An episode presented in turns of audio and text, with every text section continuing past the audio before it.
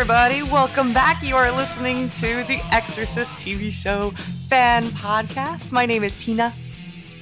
And I'm Zoe. And I'm Gaia. And we are so thankful to have you listening to us again after a bit of a break that we that we took, but uh, it, it has been such a joy doing this. I'm just so glad that we were able to uh, come together again and record for. And this time we're doing episode four of season two.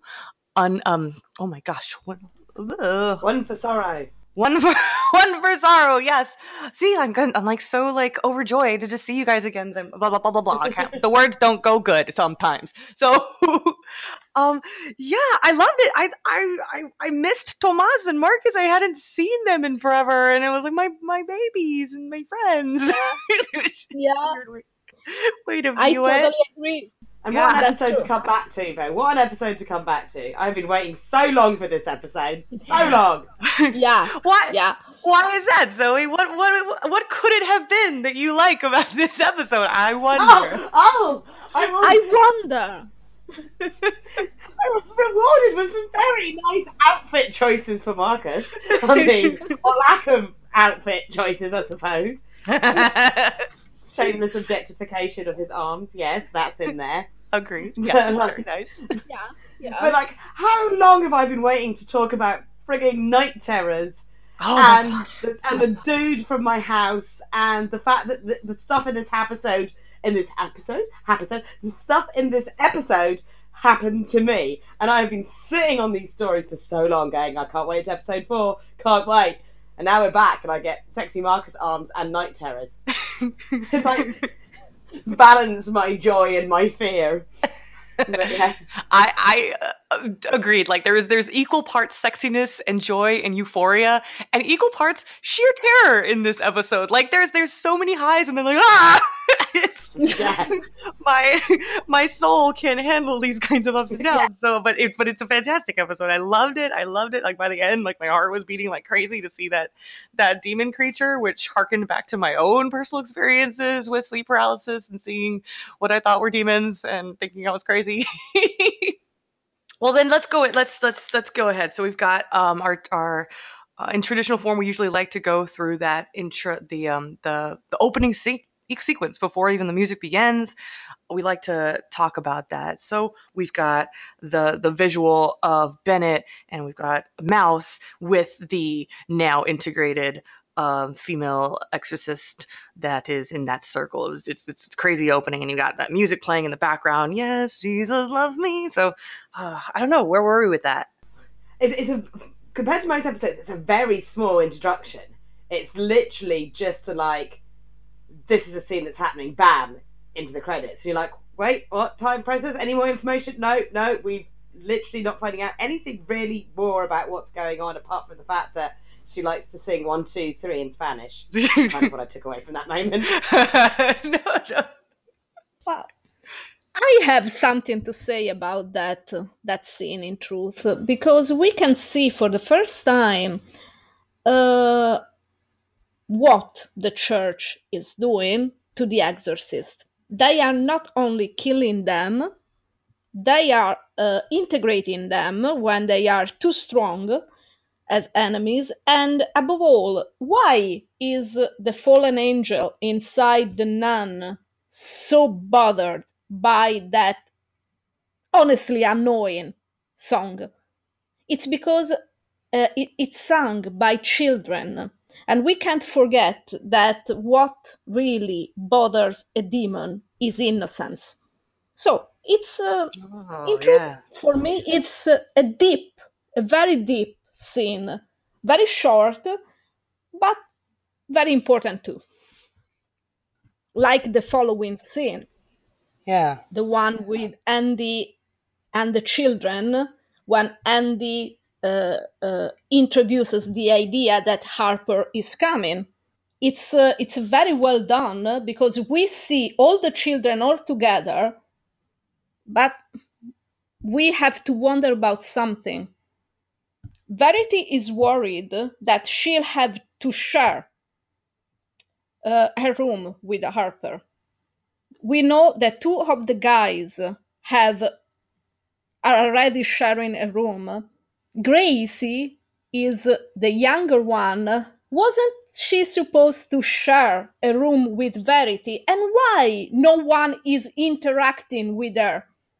See, and that's where on the rewatch, I'm like, oh my gosh, that makes like what you're saying makes so much sense. Like we should have been, I should have had like twenty thousand bells going off. Like why? But it, again, it, it was done so well to trick us. They were so tricky up to even that. You know, we've got that scene where they're all in the same room together that they just, you know, made it look like she existed. So all those things that would normally happen, just n- none of those bells went off in in my head because it just they did it so expertly of hiding her true form Yeah, from us. that's very true. Yeah, indeed. And even the actors are so good because, of course, the person is there with them, but they totally ignore her. They really gives you the the feeling that they don't even see that little girl sat on the bed close to Verity. They are very, very good. The scene is well written, well shooted, but it's also well acted. Yes, yes. So that is I, on this rewatch, watching her. Uh, you know, saying, I don't, what does she say to him? I, he, she shouldn't be here. You know, it sounds like she's contributing to the conversation. Now, with the knowledge that I know she doesn't exist, I'm watching the faces of the other uh, kids in the room as Andy reacts to her. So Andy is saying, Are we all in agreement? Is that clear? That's what he said. Is it clear? Is that cl-? and, and Grace then responds and says and, and says uh, and he goes, Is that clear? It sounds like he's like, you know, responding to her and all the other kids are kind of but but to see Grace then leave, and I'm looking at the kids' faces, I'm like, they're reacting to him talking to nobody. And th- that's why she Yeah. says, I, Brianna Hildebrand's character says he's just stressed when he, because he just raised his voice to us after nobody said anything. He said, "Is that clear? Is that clear?" Like you, if you were to say that as a, you can tell as a kid, like that's that is some weird stuff. And so she she acts it well as like something is off about him. But it I, it never even occurred to me to watch that until un, until Yeah. now with this new knowledge. Oh, it, it's so insane rewatching it and thinking of what those kids must be thinking as he's answering a child that isn't Right. there. And it's it's that bit when like 'cause when you're watching it, you're like, you know, the first time around, you're convinced that she's part of it. You just don't think that she's not because she's there and she's interacting, and then she gets up because she's upset, and he follows her because she's upset. And but then she's saying, "Oh yeah, he's just stressed," and I'm like, why would she have said? Oh no, it would be like she would have said, "Oh no, Gracie's not taking it." well." Right, right. Like or like it's like, "Don't worry, let Andy deal with Gracie." That would have been such a. And it's like, how did you miss that? How did you miss those normal lo- interactions and lines that would have happened in that situation? And then when you watch it again with the knowledge, you're like, God, it's so obvious. Yeah, it's I, so obvious. yes, I really didn't get it the first time, and I'm like, I, I spot all kinds of weird stuff, you know. And the thing is, they continue to frame her existence because after that, he follows her out, and then she's by the doorway, and then every episode has been a red herring of which child is possessed. And then by this point, it's like, okay, it's totally Gracie that's clearly possessed because, like, the thing has crossed the threshold, possessed her, it's shut the door, and it's a bit spooky, and then she's acting like, oh, like she's having these weird blackouts from which she doesn't remember what a supernatural event will happen, and then she kind of blacks out from it. And she talks And, to it. Remember, she looks at the corner of the room. She talks Yeah. to the demon. What's doing? So you're like, oh my god! You're like, at this point, you're still thinking, well, she's obviously possessed. That's why all the weird stuff is happening around her now. And one of the things I notice is when she leaves the room and walks down the stairs, is they use all the grey colours. This is the episode where all the grades come back in from series one. Oh. You notice everything is muted. The house is grey. All those lush colour tones are just subdued. And she goes down. You see the like the fog rolling in, and like, and it's all like everything's framed as like spooky stuff is going down. It's haunted. Whatever was living in the woods is now in the house. And at that point, you're thinking it's only just crossed the threshold. Ah. You're still, it's still tricking you into believing it only just like breezed its way in through her little girl's bedroom window. It's trying to come through the door. It hasn't quite entered. It nearly got in, and then it comes in later. It just totally throws you off the end. Give you all these little signatures, and Yeah. so well Uh, done. Yeah, absolutely. And you only later realize that that's only a trick because uh, at some point at this point you believe that the house is the safe place and everything evil is outside but, but we realize soon enough that it's the opposite the danger is inside the house in a few scenes we are going to see the windows breaking from the inside, not from the outside. And uh, we finally have an explanation to why the birds basically committed suicide in the past episode. Because they were trying to stop the evil from coming out. Oh. Oh, I, yeah. that's, a, that's a different spin on it. Like that they there I, I, thought of them as just like these these you know harbingers of th- these signs of, of when bad stuff happens they come around but you're proposing that they the crows actually were were trying yeah, to keep it the crows yeah they are trying to keep her inside because crows are very deeply related to souls. They understand they can feel they can they are very smart birds. And uh, in almost every culture they are related to death and souls and sometimes even the difference between light and darkness good and evil. So it's not a case that the first time she comes out from the house a flock of crows put her back inside committed suicide, poor beasts, because we know what happens to them. But there is a strong connection between uh, their role in different cultures and the moment they have to sacrifice something to stop the evil, at least for now. That's amazing because it, it, that spins my view of crows so much. That idea that they're actually not the ones that like like a demon familiar, you know, like they they're used to scare people. The demon will send them out, and they're out, and and it, and it looks scary. But in this kind of view of it, the crow is the one that's a, a, like a helper in a way for the for the side yeah. of good, kind of. Yeah, yeah, exactly. Because in uh, in many cultures, they are both things. It depends on how you use them, on who is strong enough and powerful enough to control them.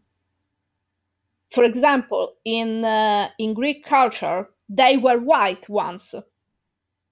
But because they dared to tell Apollo that one of his lovers was cheating on him, he got mad and turned them into black beasts.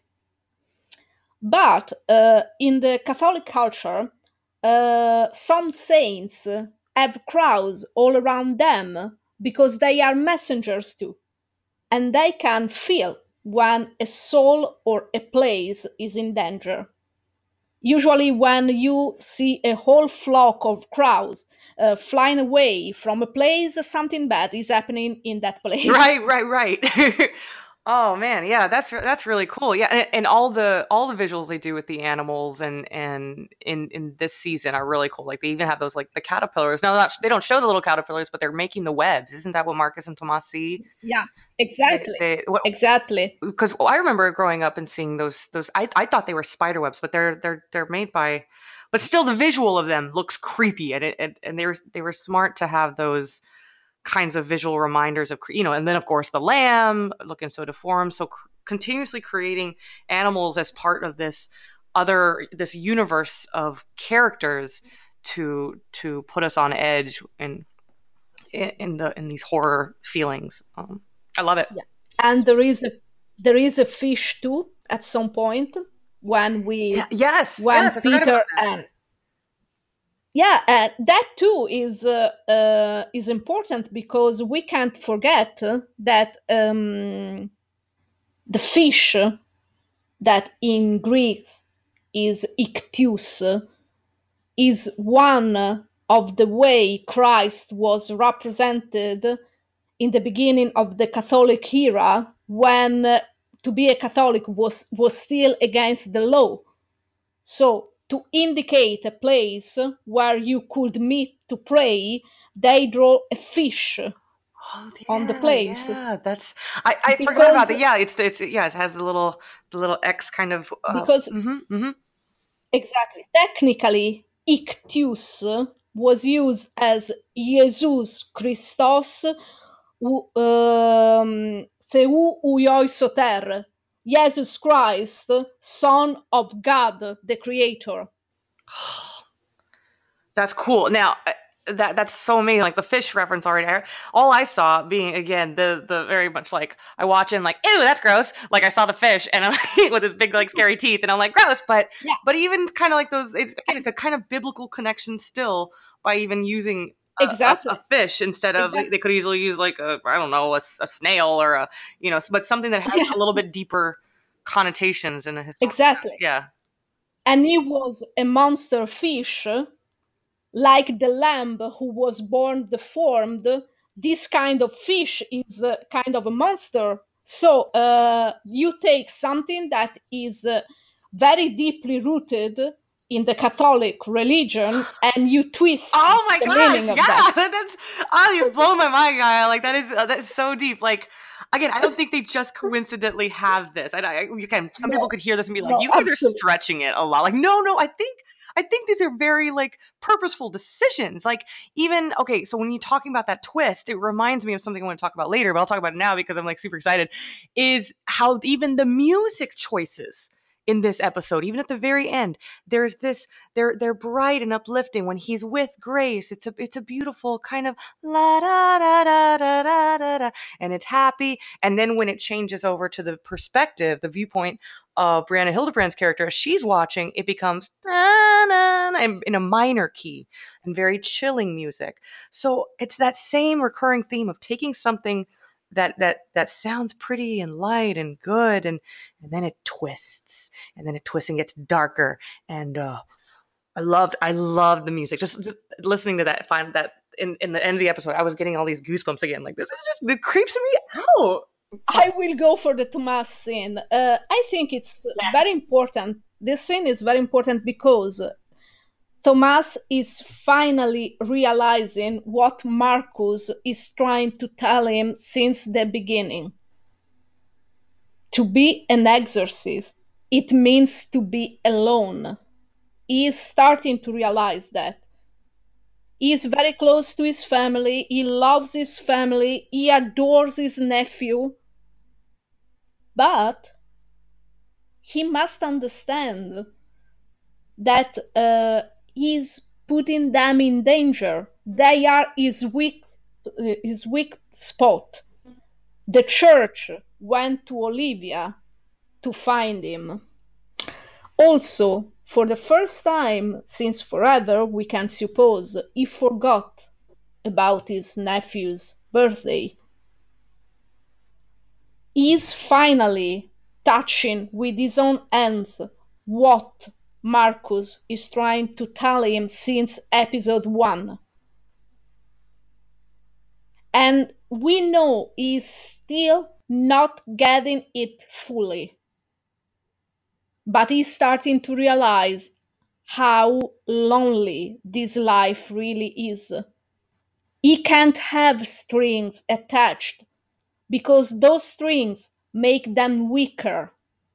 No, no, And it- that's it- very it- sad because it's it's it's super hard to watch because you you see him and he acts it so well that you know he he's like oh my gosh it's su cumpleaños and, and he's just his head drops and you feel for him and and and what he is sacrificing what he has to give up in order to take this huge quest on and that's the leitmotif of the whole episode. How lonely they really are. How deeply alone those two priests are. One, because he has lost his only connection, his only source of strength, that is uh, God speaking to him. The other one, because he's finally starting to realize what he must sacrifice in order to become the priest and the exorcist. We know he can become, he must become, because we'll see we learn from uh, Sister Dolores and from Mouse and Bennett that the war is already here. They are losing the war, and they really need both Marcus and Thomas right now. Mm-hmm. Which is why you know we say that they're so lonely, but as their relationship grows, they soon realize that they're stronger together. And so I think it's a great you know scene to see Tomas alone, but then the transition as he walks inside to greet uh, his brother in arms and help him out in a, in a very special way. You know, stitching him up, which is I, again in the in the typical like movie and film. This is done it, it, a lot of times by a female. That there's a there's a sequence where the the broken hero who needs to be stitched up. He has the the the female woman coming in to help him out, and it, you see it over and over. And so this is one of the first times that I can remember seeing um, in a in a male male relationship, friendship, this closeness where uh, where his brother is is doing it for him. So, uh, so Zoe, what what do you, what what were your thoughts in the scene? I'm just I'm just dying to know your your deep analysis, really very like academic analysis. Scene, my deep analysis. Of, oh, it's so academic, so academic. In all honesty, this the scene was just a little bit like porn to me. Really, it was just like I mean, because I I love it when when my heroes are injured and tor- and tortured, and he's like, oh no, but like, damn, black tank top, like oh, it really brings out his arms. And this guy is clearly in super good shape. Did you mm-hmm. see how defined they were? Yeah. He's so lithe. Yeah. So lithe. But you could just imagine how strong they don't have to be big muscular. They're like they're they're strong arms of a man who works and uses those arms. but oh, they're really nice arms.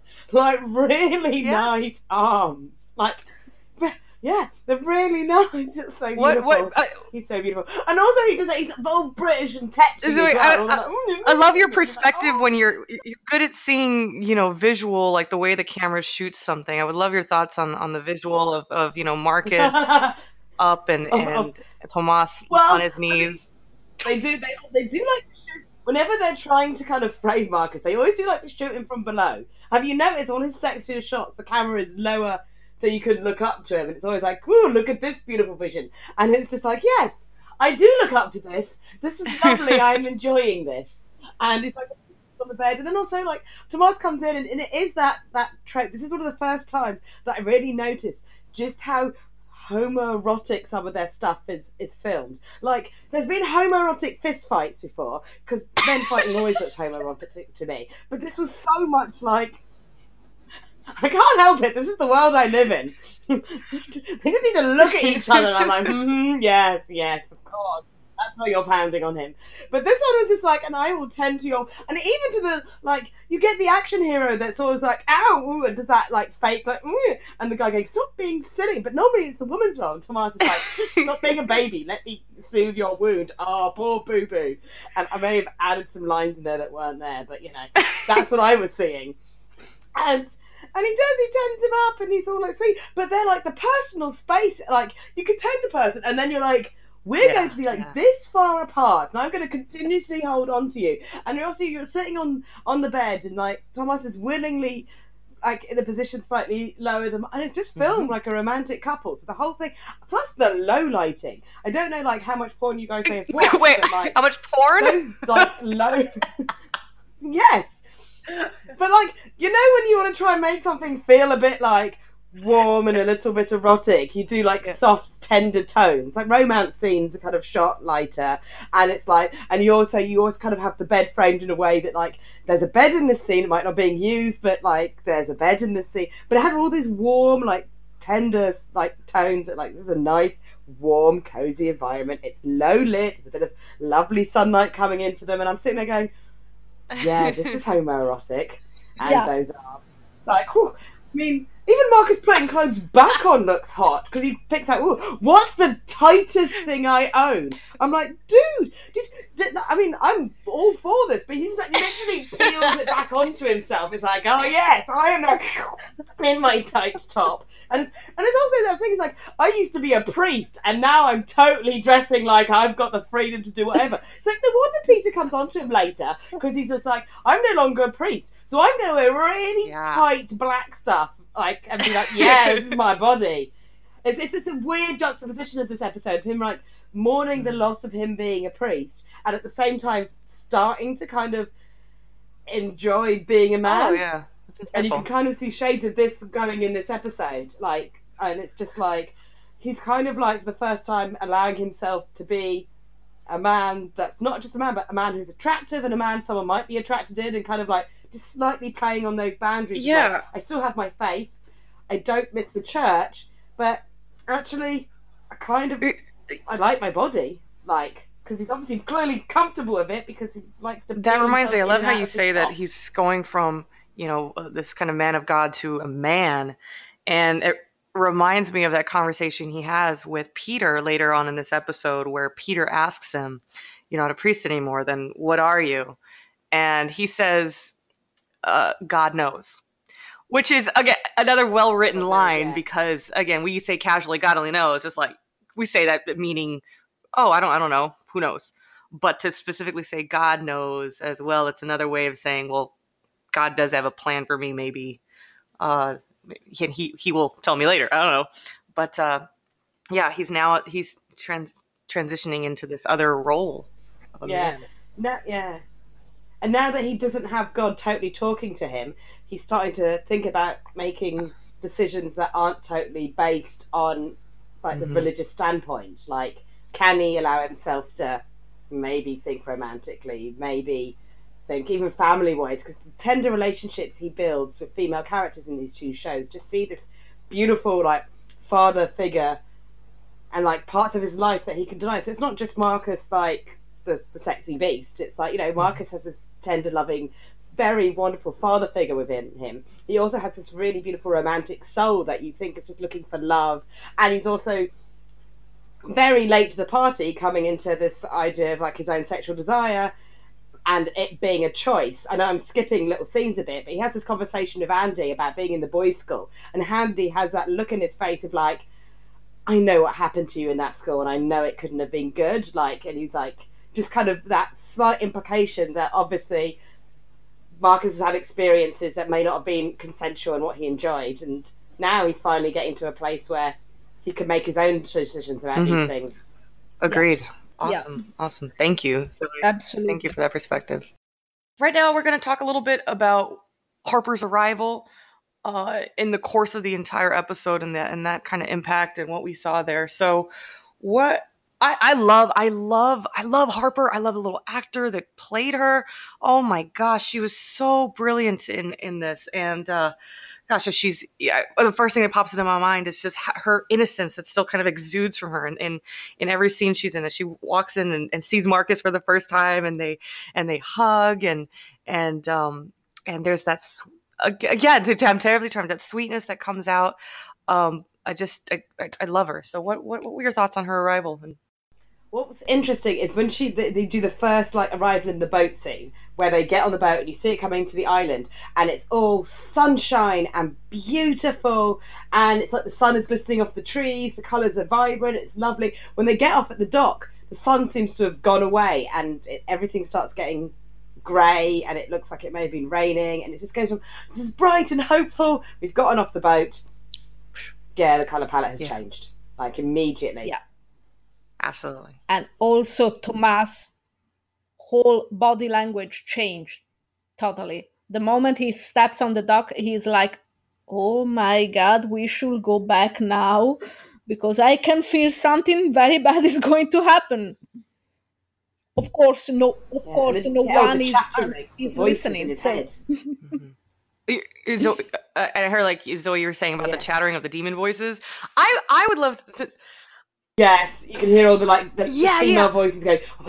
And so my cartoon brain immediately when I'm hearing that, I'm like writing my notes. I'm going, what are the demon whispers saying? Because we hear the demon whispers in a lot of movies. It's always like, "Ah, I'm like, are they saying? And it sounds like they were going lies, lies. That's what I heard in this episode.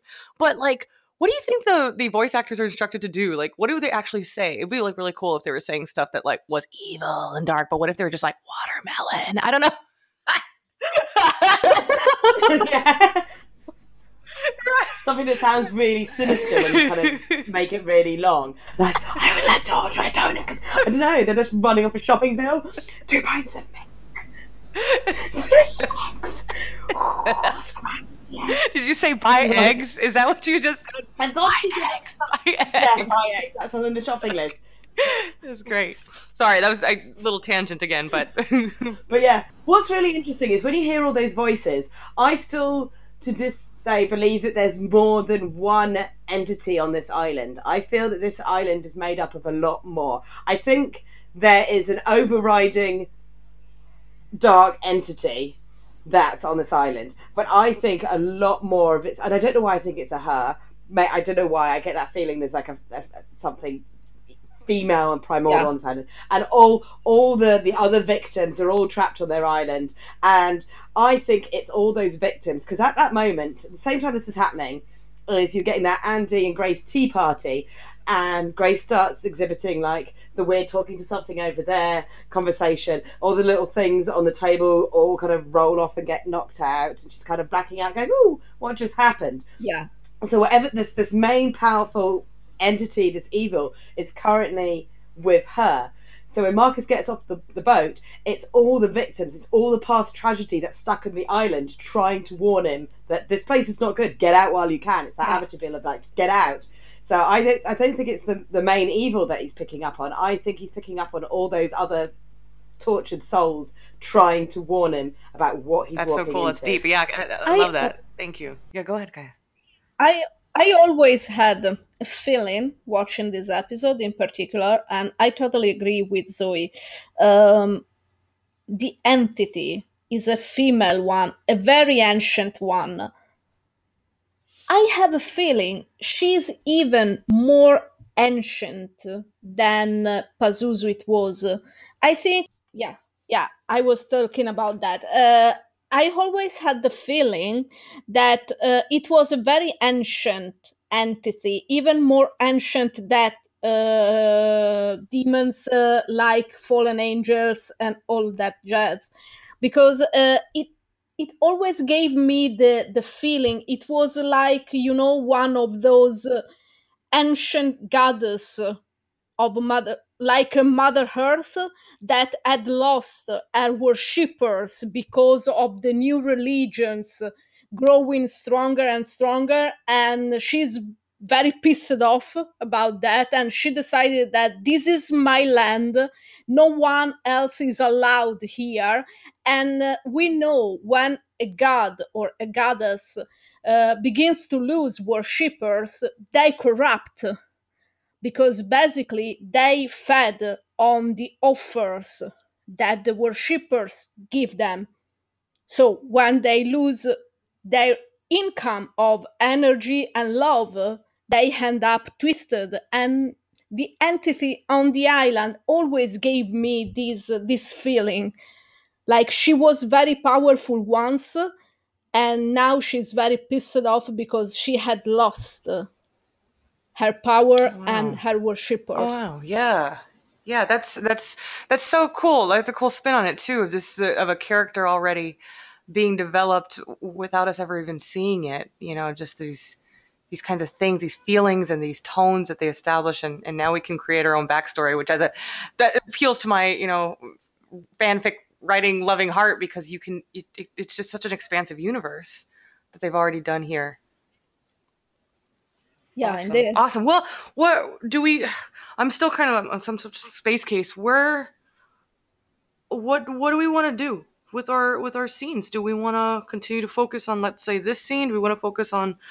Again, we had Harper's arrival as like a big thing, but yeah, Well, the thing is, is that this this scene kind of keep, basically the scene keeps going because as we get the arrival, we then get Marcus spotting the like spider webs, which we find Mhm. out are actually silkworm webs in the trees.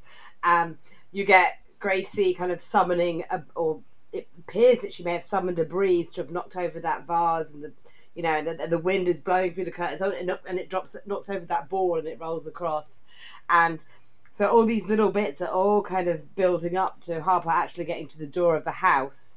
And then you see, like, obviously Gracie with the sack in the stairway just inside the door, and she's clearly not happy that another soul, especially another pure and innocent, like Gaia was saying, that wonderful innocence, something so pure and innocent as Harper has now come into the house and adding a new like development, and also something that's going to take attention away from her because Andy's going to be focused Mhm. on the settling the new girl.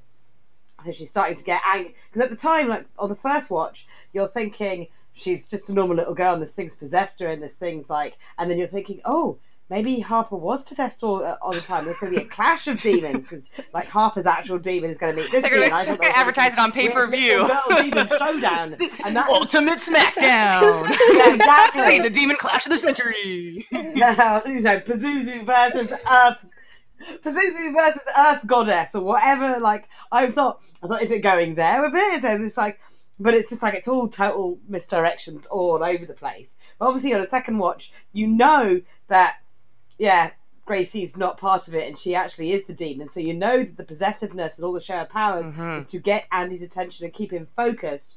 So, because she just wants him to herself, like all demons Yeah, do yeah. they get their claws into something. And and to piggyback off of what you just said with you know Grace being this visual looking so innocent and then Harper also looking so innocent, but is the actual innocent one to have that those kind of two characters side by side. Um, again, it, it's that it's that constant clashing of of things that are are are both positive and negative and just leave you with that that creepiness Yeah. factor um but but yeah i, I just Yeah. that, that was cool i never thought of grace as like kind of like this mirror opposite to to harper Yeah, and it's it's much more, more obvious because when Grace is there, she's got her little like creepy sack head thing on her, and she's standing in the doorway, and it's not a cute, innocent little girl that's getting a bit jealous. It's like there's something actually wrong here. This is this is not normal, and it's just like because you see what an actual little innocent girl coming in, Mhm. and you say, and it's like you're starting to think, yeah, Grace must be possessed because she's she's not right. Obviously, we all know what, what the twist the twist is, but like, yeah, there's definitely a juxtaposition between these like little girls. absolutely Yeah. absolutely No, i love it Absolutely. And she's she is so obsessed with uh, the need to be Andy's favorite, the one he loves the she, the one he loves the most.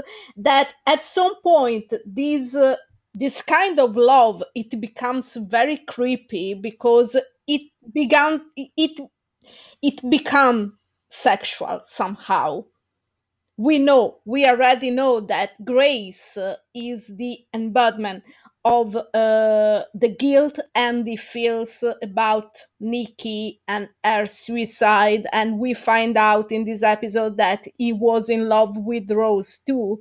That doesn't mean that he didn't love nikki. It just means that he could love two girls.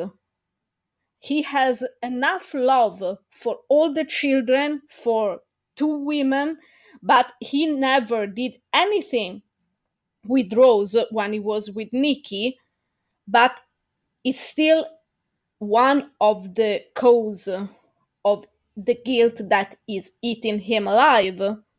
Because now that Nikki is gone, he probably is wondering unconsciously if uh, she knew he was in love with Rose or other things. And all of this is making worse by Grace's presence in the house because Grace is the source of all those thoughts. At, at the same time, she came to Andy because Andy was so vulnerable, so wounded.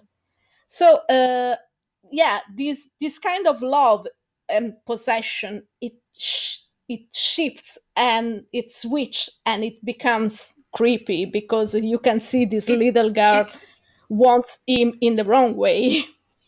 It's it is that love when when love can turn and twist and become that deformed love that can be that toxicity when it when it, you you see it in her face like but don't leave me don't leave me and, and she wants to and it becomes more possessive and you feel it you feel it I think you know we as people who are around people a lot as educators you know Zoe working with kids and and Gaia I'm sure you just see it in the writing side of character development of there there is something just innate in humans we know when something is good and right and this is this like harper this is what is good and then you see grace's the way that she talks and interacts and just something sits in us that goes mm, that that's a tw- that's that's a twist to the dark side. You know, it goes to the dark side, and and and so we're right to feel that kind of eh, awareness about her, and our spider senses go up around her, and she's.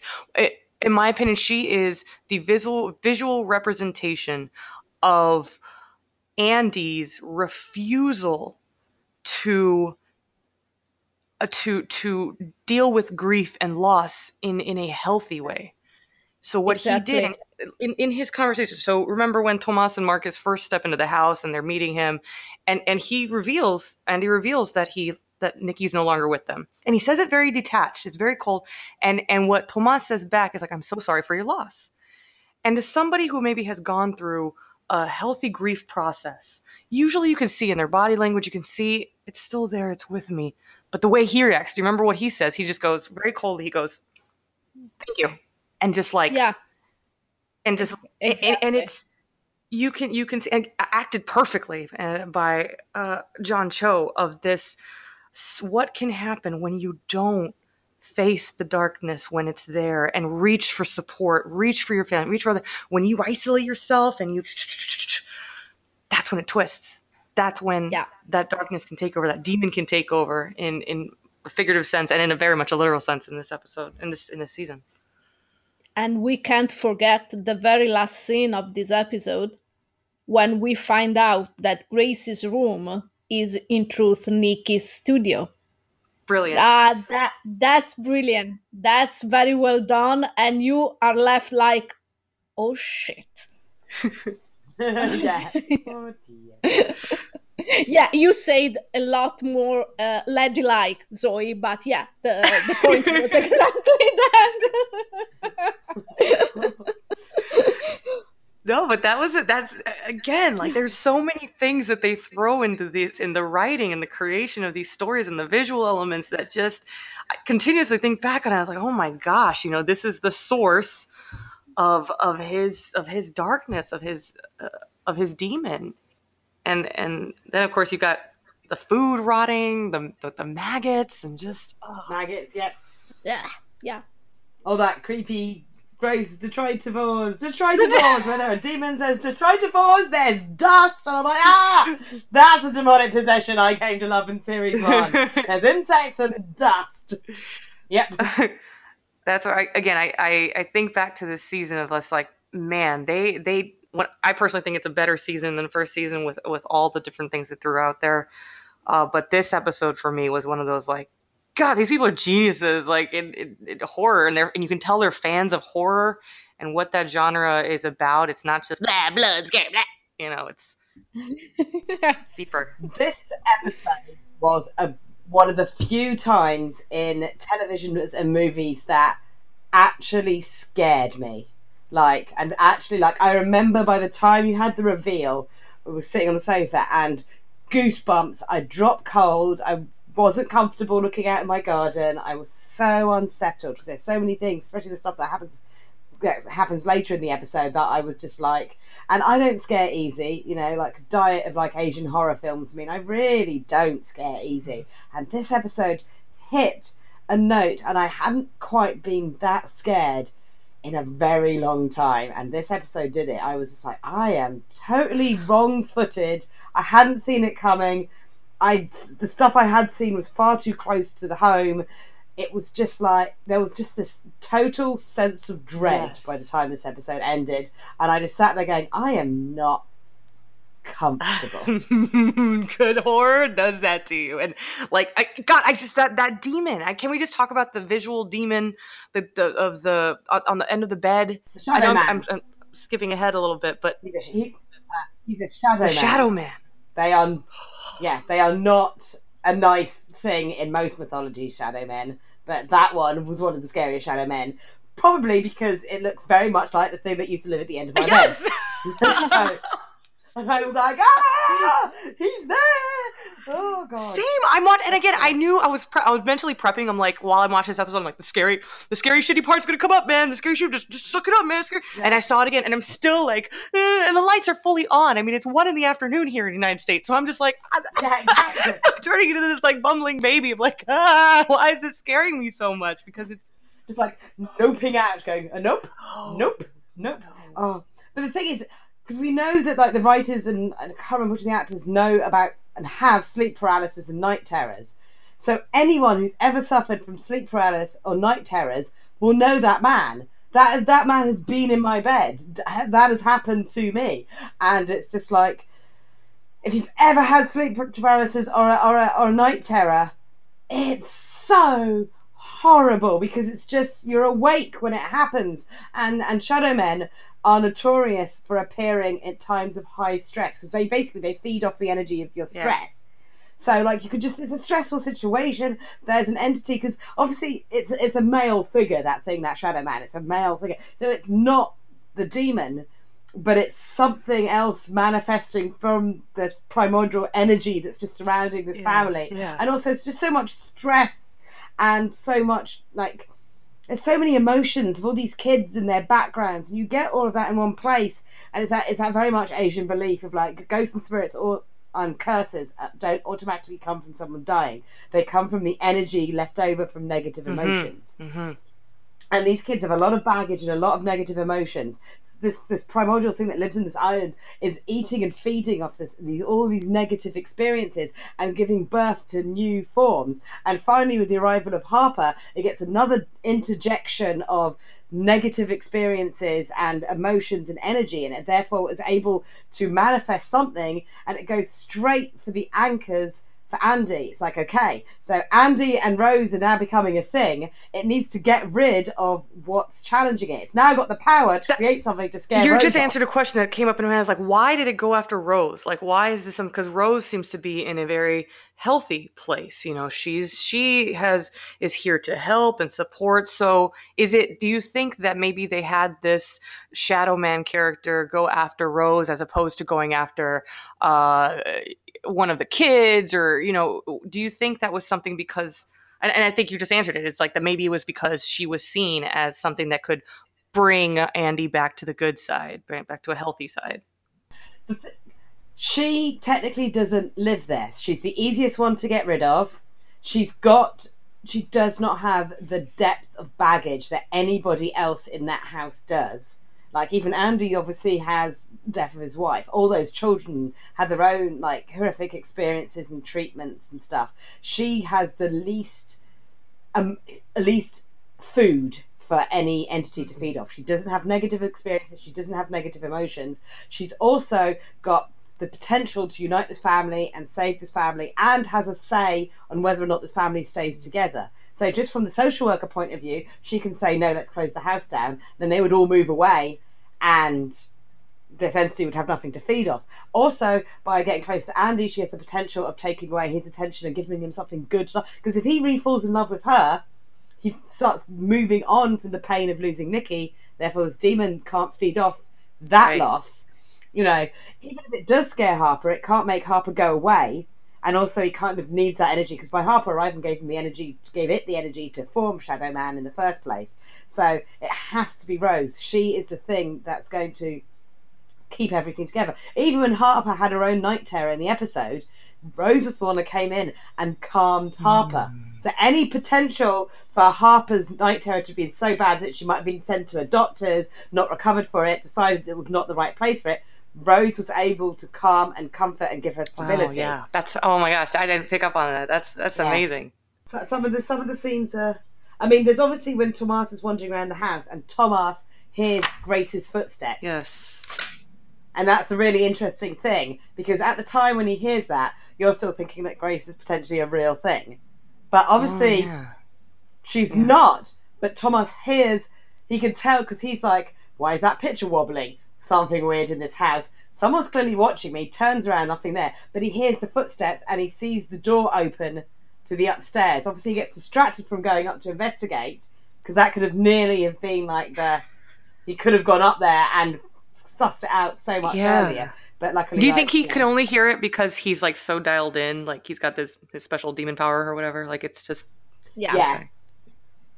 Yeah, and the demon, because this demon is separate from the other demons. This is like Gaia says. This is something that existed before Christianity and fallen angels. This is something older.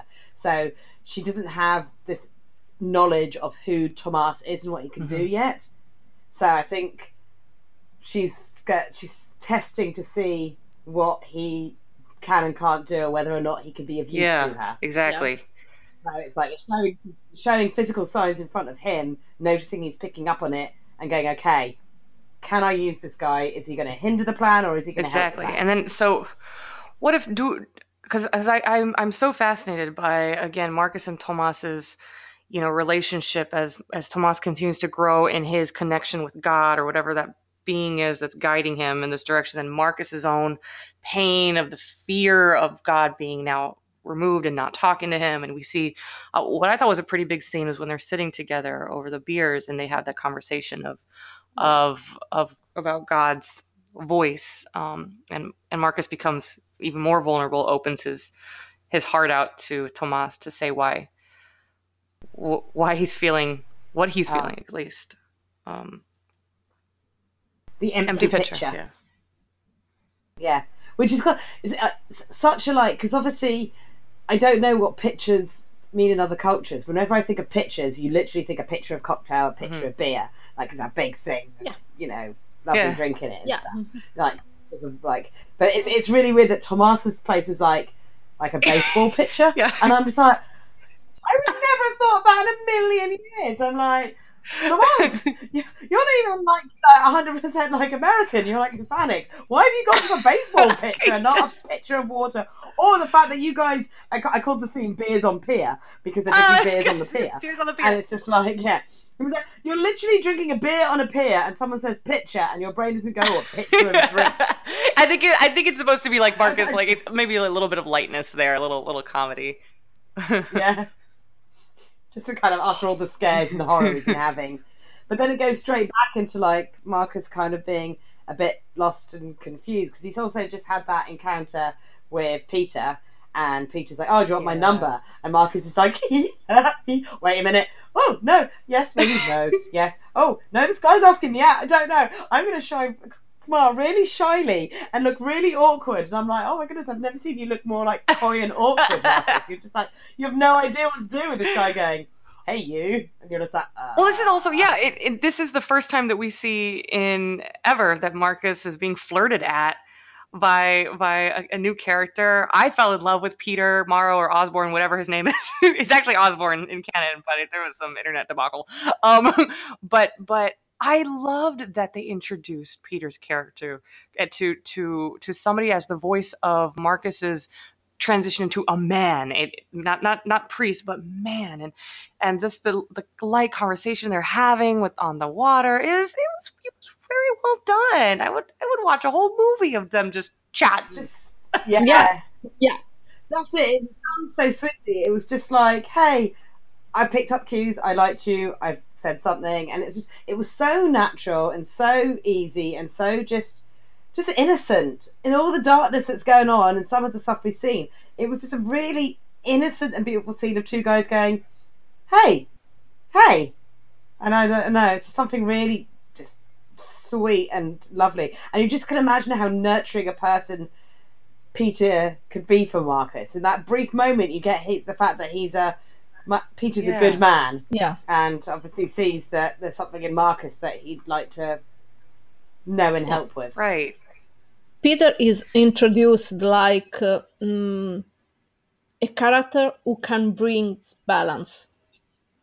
He tries to soothe um, Shelby's fears using logic to explain what happened with the lamb, with the crows, and all all things that are making Shelby really scared and at the same time it can be a balance and a path that marcus could choose to to walk with. Um, peter uh, like you said is the one character who can help him to trans into being a man and not just a priest. We had some some flashes of the kind of man Marcus could have been if the church didn't find him so early in his life. The father figure, the lover, the kind man who really wants to help others, not because he must, but because he really wants to. we know uh, all those uh, paths are only an illusion for him because deep down he will always be Father Marcus, the exorcist.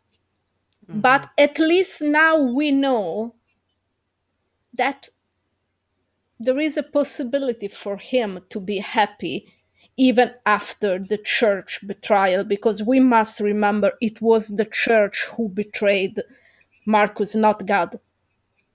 I'm Exactly. still pretty sure that God is there screaming, I'm here, just listen to me, like. Thomas points out. Perhaps it's you who are not listening. Yeah, I am pretty sure that's exactly what is happening because uh, God simply ca- doesn't stop to talk to you. It's you who stops to listen because uh, guilt uh, and sorrow and pain overpower his voice. But I'm pretty sure he is there screaming, Listen to me! I'm still here! listen to me! Oh my god! Uh, uh, listen to me! Did, Yeah. No, and I, I, I think that they did a really good job of coaching Tomas in the conversation with the beer on the piers, uh, or or Alfonso, to represent what God is doing. I didn't, you notice when Marcus is saying these things and his doubts, and I don't even know if he's listening. What does he say? Um, that maybe he's sent a replacement, and he, he's he's he's being very he's, he's revealing his his heart, and you see Alfonso reaches his hand over to touch uh, Ben, Yeah. and but he retracts. Ben retracts, and again, I think that that that subtlety Yeah. was was done intentionally to show. Look, I'm st- I am here. You know, if if Tomas is the representation of God now speaking through him, but he he pulls back. So I just. Uh, Yeah. it, I, and, and again, it just breaks your heart. It's really interesting. Yeah. Yeah. I think I think there's a lot to say that Marcus at this point, because obviously he's trying to decide who he is now, he's not a priest. And he's torn between he literally just got an offer of what he could be if he wasn't a priest. Like Peter saying, like, Oh well, this is a beautiful island if you wanted to live somewhere, like, you know, you could this could be a place you could live. And it's like, Oh, this is the life you could have if you gave up all this this other stuff. And then and then so Marcus like, Oh, I could have another life. But because of that, he's now feeling guilty and jealous not jealous, he's now feeling guilty and oh, what's the word? He feels like I don't know, he's letting God down by like if he accepts a life as not as a priest and exorcist, he's a letdown He's to cheating. God. He's, And he's so cheating if on his vow of God, some sort. yeah, yeah, and he will. Yeah, exactly. So, so if he does listen to God, he's worried that God's going to tell him, like, "You're, yeah, you're cheating on me. You're, you're planning on having a normal, regular life when you swore you would always be, you know, my soldier." And at the same time, he's torn between wanting to replace him, so he has an excuse and a reason to accept a normal life and finally just have some normality, and and the fact that he doesn't want to be replaced because he still wants to be useful. He's just such he's on that, and that's why he can't hear God because he's got too many decisions to make of who he wants to be. And before you can suss out what God wants from you, you've got to work out who you are and where you want to be in life, and that's where he's totally torn. And that's it's also really interesting how he's the one that's finished his beer and he's literally looking at the bottom of an empty Oh. glass and he's talking about being filled up and being empty, but he is empty. He's an empty glass at the moment, and he's just sitting there staring at the bottom of the glass as if like it's going to give him some kind of answer. And it's like you're not going. And there's an expression about like not you won't find answers staring at the bottom of a Right. of a glass kind of thing. And he's literally like just sitting there in the scene trying to. Like Marcus, you can Find an have answer in it. your cake and eat it too. You can have the best of both worlds. You can be a man of God. You can be the exorcist, but you won't be lonely because you know what? You've got this boyfriend named Tomas who's going to be there with you. Like, like you can have it Yeah, all. exactly. Thomas is like, like you believe in me, and he's like, yes, I believe in you, Thomas. And it goes back round to the like, they're like, like Thomas isn't leaving you, Marcus. He's still there. He still loves you, and he wants to do it with and you. we can't forget something when you have the empty glass and you look through the empty glass you magnify what you see so Oh. the empty the empty glass uh, it's only a way to see things clearly, more clearly, but he doesn't get that yet. Mhm. Marcus doesn't get it, and we can see how things are slowly switching. In season one, all Marcus believed in was God. He lived his life serving God. Now, he believes in Thomas. We can see slowly, we can see Marcus slowly changing his point of view, his perspective of life, but it's a slow motion. Mm-hmm. And he doesn't, he's still too blinded by his self loathing to see that just because one door was closed behind him, another one is right in front of him and it's open for him. Exactly. Ugh, this makes him an even more tragic character because we see it. We know what he needs and what needs to do, but he doesn't see it. so let's let's talk about that. So the final deep dive, uh, discussing the big ending sequence where we have uh, the the kind of you know Grace going outside for the first time, being held by Andy, and they're playing, and everything is glorious. But then we see twist.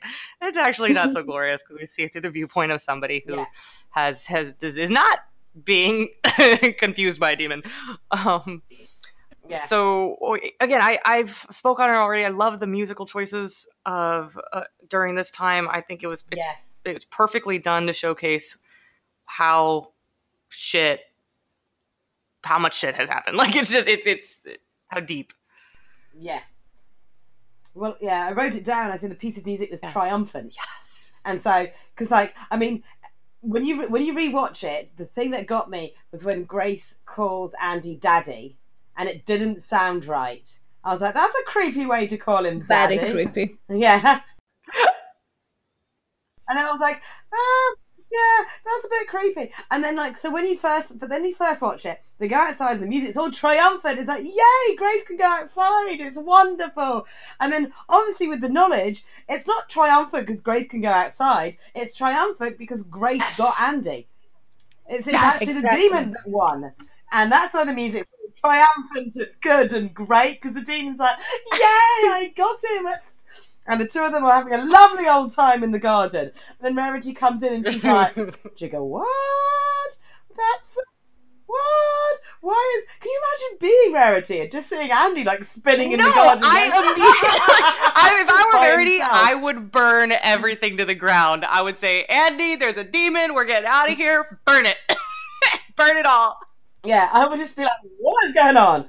But she she takes her time to kind of go, something's something's not right. And then obviously, like they go upstairs to the bedroom, Grace and Andy, and they have that conversation about being together forever. And he's like, "Yes, we'll be together forever." I'm like, "Oh my god, you literally just Yeah, signed a yes. contract with this demon. You have verbally agreed to be with it forever, and you've just you've just given up your soul." And it's like, well, and then Verity has the sense to kind of like stay back, wait for Andy to wander off. Then she goes upstairs, and you see that it's Nikki's art studio. You see all that stuff, and it's that really like point. You know, I don't know. The line is, resonates when Verity's like, "Is somebody here?" As if she, she's cottoned on that there's something unnatural beyond the Andy. Like there's some presence in this space. And it's just like, and then I just remember my heart going, "Oh God, I just lost that." I was unsettled before, and being like, "Holy moly, Grace is in real!" Ah! Same. I completely was. It blew my mind. It still blows my mind that I missed it all along. it was so cool. Yeah, I just had a, a curiosity more than things for the writing room. The name of the fallen angel who got Sister Dolores. Yes, yes. Uh, and we haven't oh, even, yes. we, yeah, we didn't even talk much about Dolores and Mouse and Ben, and they were a big part of this episode. So, so please, please, Gaia, share everything. Uh, so when when Bennett, who right now is tasting his own medicine because it's clear he doesn't want to follow Mao's rules, exactly like Marcus didn't want to follow his rule in episode one, season one. uh, when he asked the sister Dolores her real name, and the, the fallen angel answered Marjani. Marjani, uh, it could be, it could have a double meaning. It could be rooted in the word Messiah, that Messiah in Hebrew. So the one who leads, the one who is uh, chosen by God to lead someone, or also it's the word still in Hebrew who represent the whole entirety of the fallen angels. So basically, what the the demon is telling Bennett is uh, we are all here already. All the fallen angels are already here, and we are waiting for the one to lead us. So the one war you think uh, is still to come is already here. And we are powerful enough. We are waiting for our leader. Sister Dolores is basically telling Bennett that they are only waiting for one person before they win the war.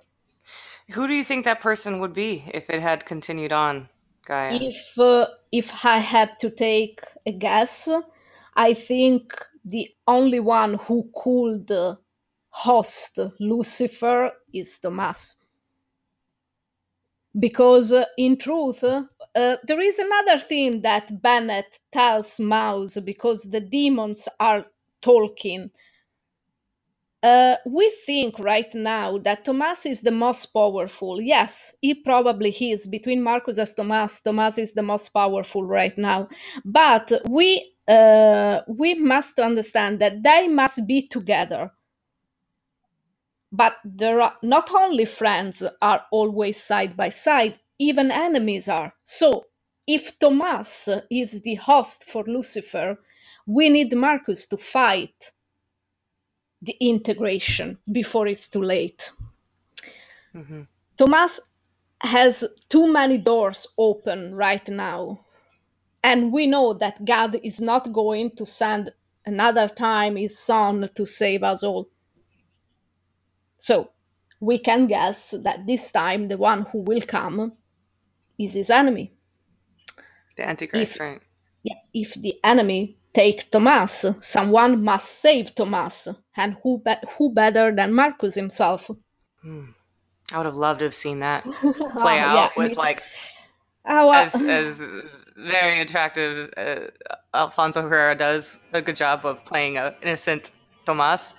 Evil Tomas would be quite titillating. Yeah. Yeah. Awesome. Awesome. Well, thank you, Gaia. Thank you for sharing that. At this next part, just want to say that we are uh, so thankful for everyone listening. And we are continuing to grow as a show and would like to get your feedback. So if you have somebody in mind that is uh, doing good, awesome work, uh, for either the Exorcist community or even the horror community in general, and and shout out to them. So just write me, let me know. We'd love to to to you know do a shout out to them, and and to say thank you for you know listening. And of course, if you have anything that you want to hear more of, as well as we grow in the show, possibly we're going to be leaning even more into horror as a whole, analyzing uh, more TV shows and movies from that genre you know give us some feedback. Let us know what you'd like to hear. And just uh, again just really thankful for for the team that we have the family out there uh, keeping it strong keeping exorcist uh, alive in your hearts and and horror alive in in general. And uh, just thank you. I think we so we're done. Yeah, we did it. hey we did it! Okay. Yeah Yay, we did it. peace and love peace and love. We did it.